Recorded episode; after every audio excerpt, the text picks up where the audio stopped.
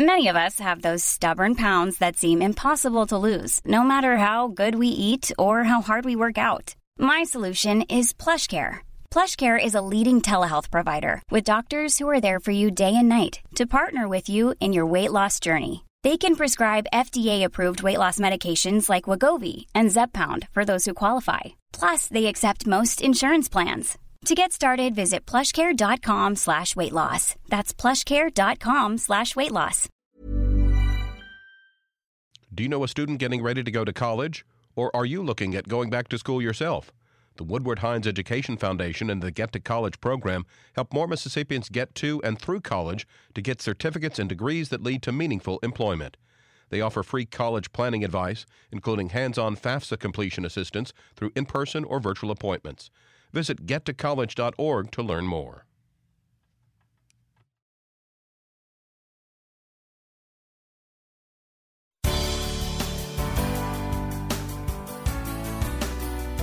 Good morning. It's 8:30 on Friday, March 3rd. I'm Desare Frazier. This is Mississippi Edition on MPB Think Radio. On today's show, some lawmakers say they have a path to fully fund the state's obligation to public schools. Then Selma, Alabama prepares for the 58th anniversary of the march that ended with Bloody Sunday. Plus, a look at tourism in the Magnolia State and what the legislature could do to boost it. This is Mississippi Edition on MPB Think Radio.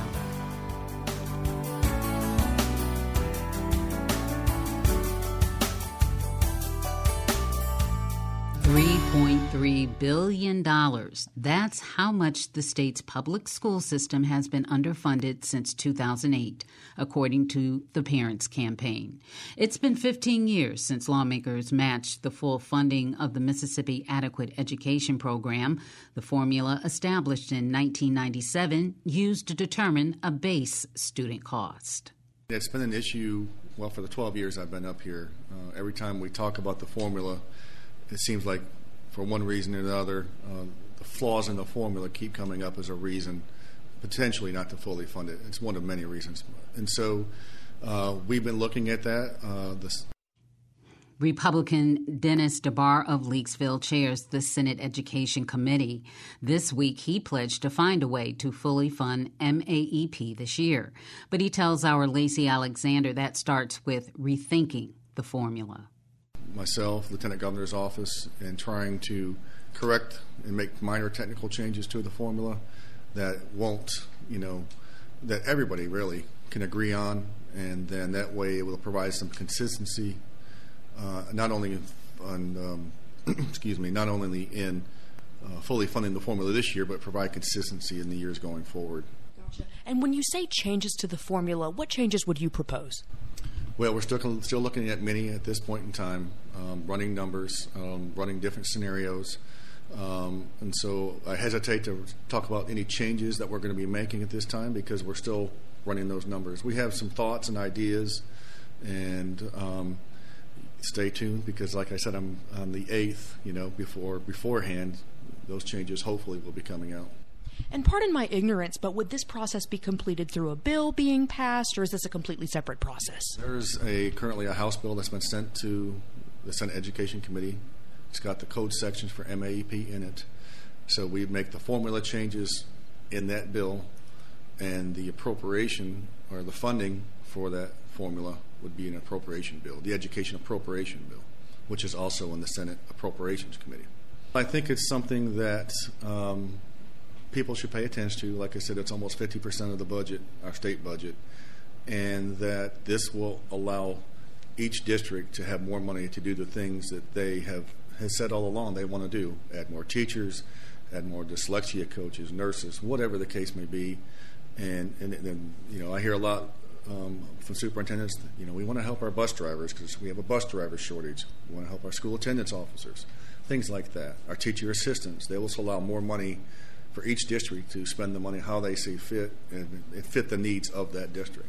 So the reason that this is a big deal, and the reason that people are really celebrating that you said this, is that MAEP, like you said, has had issues being fully funded in the past, and you think that's because of the formula. Are there any other major reasons that MAEP has struggled to see its full funding potential? I think the major reason is maybe what's seen as the flaws in the formula.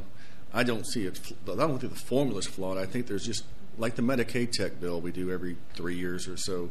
There's always changes that need to be made um, to help update the the current economic situation, where school districts are going. And so that's kind of what we're doing with MAP is we're looking at the formula. I don't believe there's been any changes in it. I don't believe in my 12 years, but even since the formula was passed, potentially almost 30 years ago. And so that's all we're doing is looking at updating the formula, um, basically resetting it at zero if we fully fund it this year, and then going forward where um, there'll be some stability in the formula, there'll be consistency where it can be appropriate, the money can be appropriated every year to keep it fully funded. As mentioned, the chair's words have been celebrated by public school activists in Mississippi who want to see the state fulfill its obligation. This year alone, MAEP funding is nearly $280 million short of what the law stipulates. Joanne Mickens is Executive Director of Parents for Public Schools. She says public education in Mississippi must be given the attention it deserves. We spend less per, per pupil than any of the states surrounding us, uh, probably about a $1,000 less. And so, anytime that we can fully fund MAEP, it doesn't mean that we can make up for the past underfunding, but it does mean going forward that we're getting where we need to be in order to take that next step up and become competitive with what other states around us are doing. Would you mind educating our listeners on what factors go into the fact that MAEP has not been fully funded for so long? Well, I think that the um, answer to that is that we haven't had uh, the funds to do so. That um, when we look at all of the calls on the budget in Mississippi, that one place that we felt that we could maybe cut some corners is in public education, to the um, which means that over the last few years um, we've been underfunded by billions of dollars. I think it's a total of three billion dollars that the schools have been underfunded. So that means that's money we're not making up. That means there are resources not being provided. There are things that we're not doing for our schools and for our children that um, that we can't make up for. And so, anytime we can fully fund MAEP, which, in my view, is not the level to which we should be funding our schools, but it does mean that when we can meet the requirements of MAEP, that we're not falling farther behind. And what I hope, if we're going to um, relook at the formula, is that we're going to come up with a formula that builds in, I guess, greater equity than I see today. And by that I mean, anytime you look at a state and you have some school districts that have um, maybe uh, more than enough resources, at least the resources that they require in order to provide a world class education, as opposed to some school districts that are just struggling to get by. And if we can build in a, a formula that gives that builds an equity that those that need more get more, then I think the formula is worth tweaking. Yes, for sure. So, in your opinion, does MAEP accomplish any of that as it stands right now? I think that as it stands right now, there's an attempt. I'll, I'll, I'll say that. I think there's an attempt. But I do think that there is too much difference from one school district to another, and that the formula is not doing a, a job, a good enough job to address those deficiencies. We talk about how education, MAEP, is not the priority for funding sometimes. What conversations is it going to take? What legislation is it going to take where education is one of those big priorities that gets the funding it needs every year? I think that there needs to be recognition of how absolutely essential public education is to the health uh, of a state, to the health of communities, to the progress that we can make. Um, it, it's just, I think that what we need are the people in decision making positions who understand that most of the children in Mississippi are educated in our public schools, and that most of the folks who are employed in Mississippi have been educated in public schools. And that if we want our state to continue to grow and prog- and make progress, we've got to give our attention to education. There's nothing more important. And I think I said years ago, um, and of course this is on a federal, but but the fact is, if families realize that they must advocate for that, that there shouldn't be a question, no matter who's representing them in the legislature, that they recognize public education must be given the attention that it deserves, deserves or it hurts the whole state. And a follow up question to that Do you think a lot of these statewide conversations about funding private schools is putting that conversation on the back burner at all? I won't say that it's putting it on the back burner. I do think that it creates a dichotomy that um, that we seem to create where we're asking for a choice between putting more money over here and and putting as much as we can into public education. Public schools are available to to every Mississippian. And if you decide to make a different choice, parents are always going to make what they feel is the best choice for their children, and I have absolutely no problem with that. But if you make a choice other than the public schools, then why should public dollars go to pay for that choice? That's why we pay taxes. So, one of the things we do with our taxes is to fund our public institutions. And one of the most important of those institutions is public schools. If you make another choice, then fine, but then you pay for that choice. It seems that in each legislative session, there are efforts made to divert public funds to private schools. And I think we need to be aware of that as families, as parents, as, as people who care about Mississippi, and that we need to make sure that that doesn't happen. Joanne, thank you. Oh, well, it's been my pleasure. Joanne Mickens is Executive Director of Parents for Public Schools. Coming up, Selma, Alabama prepares for the 58th anniversary of the march known as Bloody Sunday. This is Mississippi Edition on MPB Think Radio. From children's education to gripping drama, documentaries to comedy, MPB Television brings the world to Mississippi. With local stories, cooking, health, and music, MPB Television takes Mississippi to the world. Deep South Dining is the show all about the culture of Southern flavor, from fried chicken and collard greens to shrimp and grits and a glass of sweet tea. Subscribe now to the podcast using any podcast app or download our MPB public media app.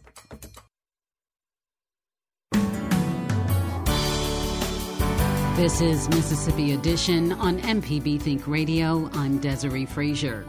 This Sunday marks the 58th anniversary of the Selma to Montgomery March in Alabama that ended in what we know as Bloody Sunday. But just six weeks ago, a devastating tornado ravaged the city. Recovery efforts are still underway. WBHM's Cody Short traveled to the community to find out more about what this year's Jubilee means to residents. In 1965, Annie Pearl Avery was one of the many victims of Bloody Sunday. How you doing, Miss Annie? Okay. She was arrested at the bottom of Edmund Pettus Bridge. She lives here in Selma now. She's part of the history of this town. She's someone that people see when they gather at the foot of the bridge every year during the bridge crossing jubilee to remember that violence. Mother Nature for the time too is is having something to do with. It. I'm not going to be doing as much as I used to do, but I will be involved. Avery was in her home when a tornado tore through Selma in January. I could see the glass when the glass in the windows were breaking. I could see the glass flying through the house, and I sit right there in one spot. It wasn't hitting me. I could see it though. Her home was severely damaged. The bricks on her porch were blown off into some nearby trees. Her detached garage was completely destroyed. And Avery says she's nervous about this year's celebration since there is still so much visible damage from the storm. There needs to be uh, probably more money coming in to, to, to help with some of this damage and stuff because FEMA's not going to do everything. Selma is full of civil rights activists who participated in that March for Voting Rights. A lot of them have been doing this work their entire lives including former Alabama State Senator Hank Sanders. every now and then. He and his wife started the Jubilee 30 years ago. In his office, we're surrounded by palm trees.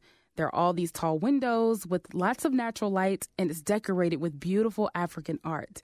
It seems so distant from the storm damaged buildings just a few blocks away. Sanders sees a kind of spiritual symbolism in the damage. It was something unique about uh, that tornado. That tornado never hit the ground. It hovered about 50 feet above the ground for 23 miles. That's why, with all of the destruction you see, not one person was injured, not one life was lost. He says the Jubilee weekend is an opportunity to understand and appreciate what they still have and to rebuild a beloved community. Right before we sat down, President Joe Biden announced that he'd be in town for the celebration this year. If the President of the United States thinks it is important to be at the Bridge Crossing Jubilee, uh, then the tens of thousands who come will become twenties of thousands because they know how important this is. It just has, it's such powerful symbolism. And it's Although some cleanup efforts have started, there's still a lot to be done. Selma's Mayor James Perkins Jr. says some people had a hard time wrapping their minds around moving forward with the celebration this year. While we are in the midst of disaster recovery. And I remind people that we have um, people coming into our community from across the world. Uh, and there's nothing like laying eyes on the tragedy that we've experienced here. Back in Sanders' office, he says there's an opportunity here Usually people come to Selma for the weekend, but they don't stay in Selma. They come and they have their, because it's a pilgrimage, they have their spirit renewed with the symbolism and the power of the moment. They don't even stay a night. They don't even buy a sandwich. And they this year, the community could really use the extra year, help. Uh, cross the bridge, be renewed, share, share your experiences, gather the information, get stronger, but also be a bridge to Selma. For the Gulf States Newsroom, I'm Cody Short. The Gulf States Newsroom is a collaboration between Mississippi Public Broadcasting and public media stations in Louisiana and Alabama. Coming up, a look at tourism in the Magnolia State and what the legislature could do to boost it. This is Mississippi Edition on MPB Think Radio. MPB Think Radio. Whatever your taste news, music, storytelling, or how to shows. Whatever your city Natchez, Jackson, Tupelo, Cleveland. However you want radio, smart speaker, smartphone app. MPB Think Radio.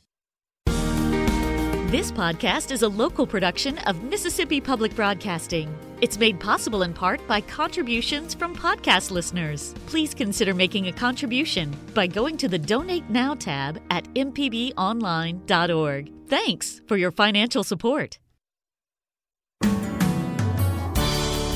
This is Mississippi Edition on MPB Think Radio. I'm Desare Frazier. Tourism to the Magnolia State accounted for a 70 or rather a 7.1 billion dollar bump, an economic bump in 2022.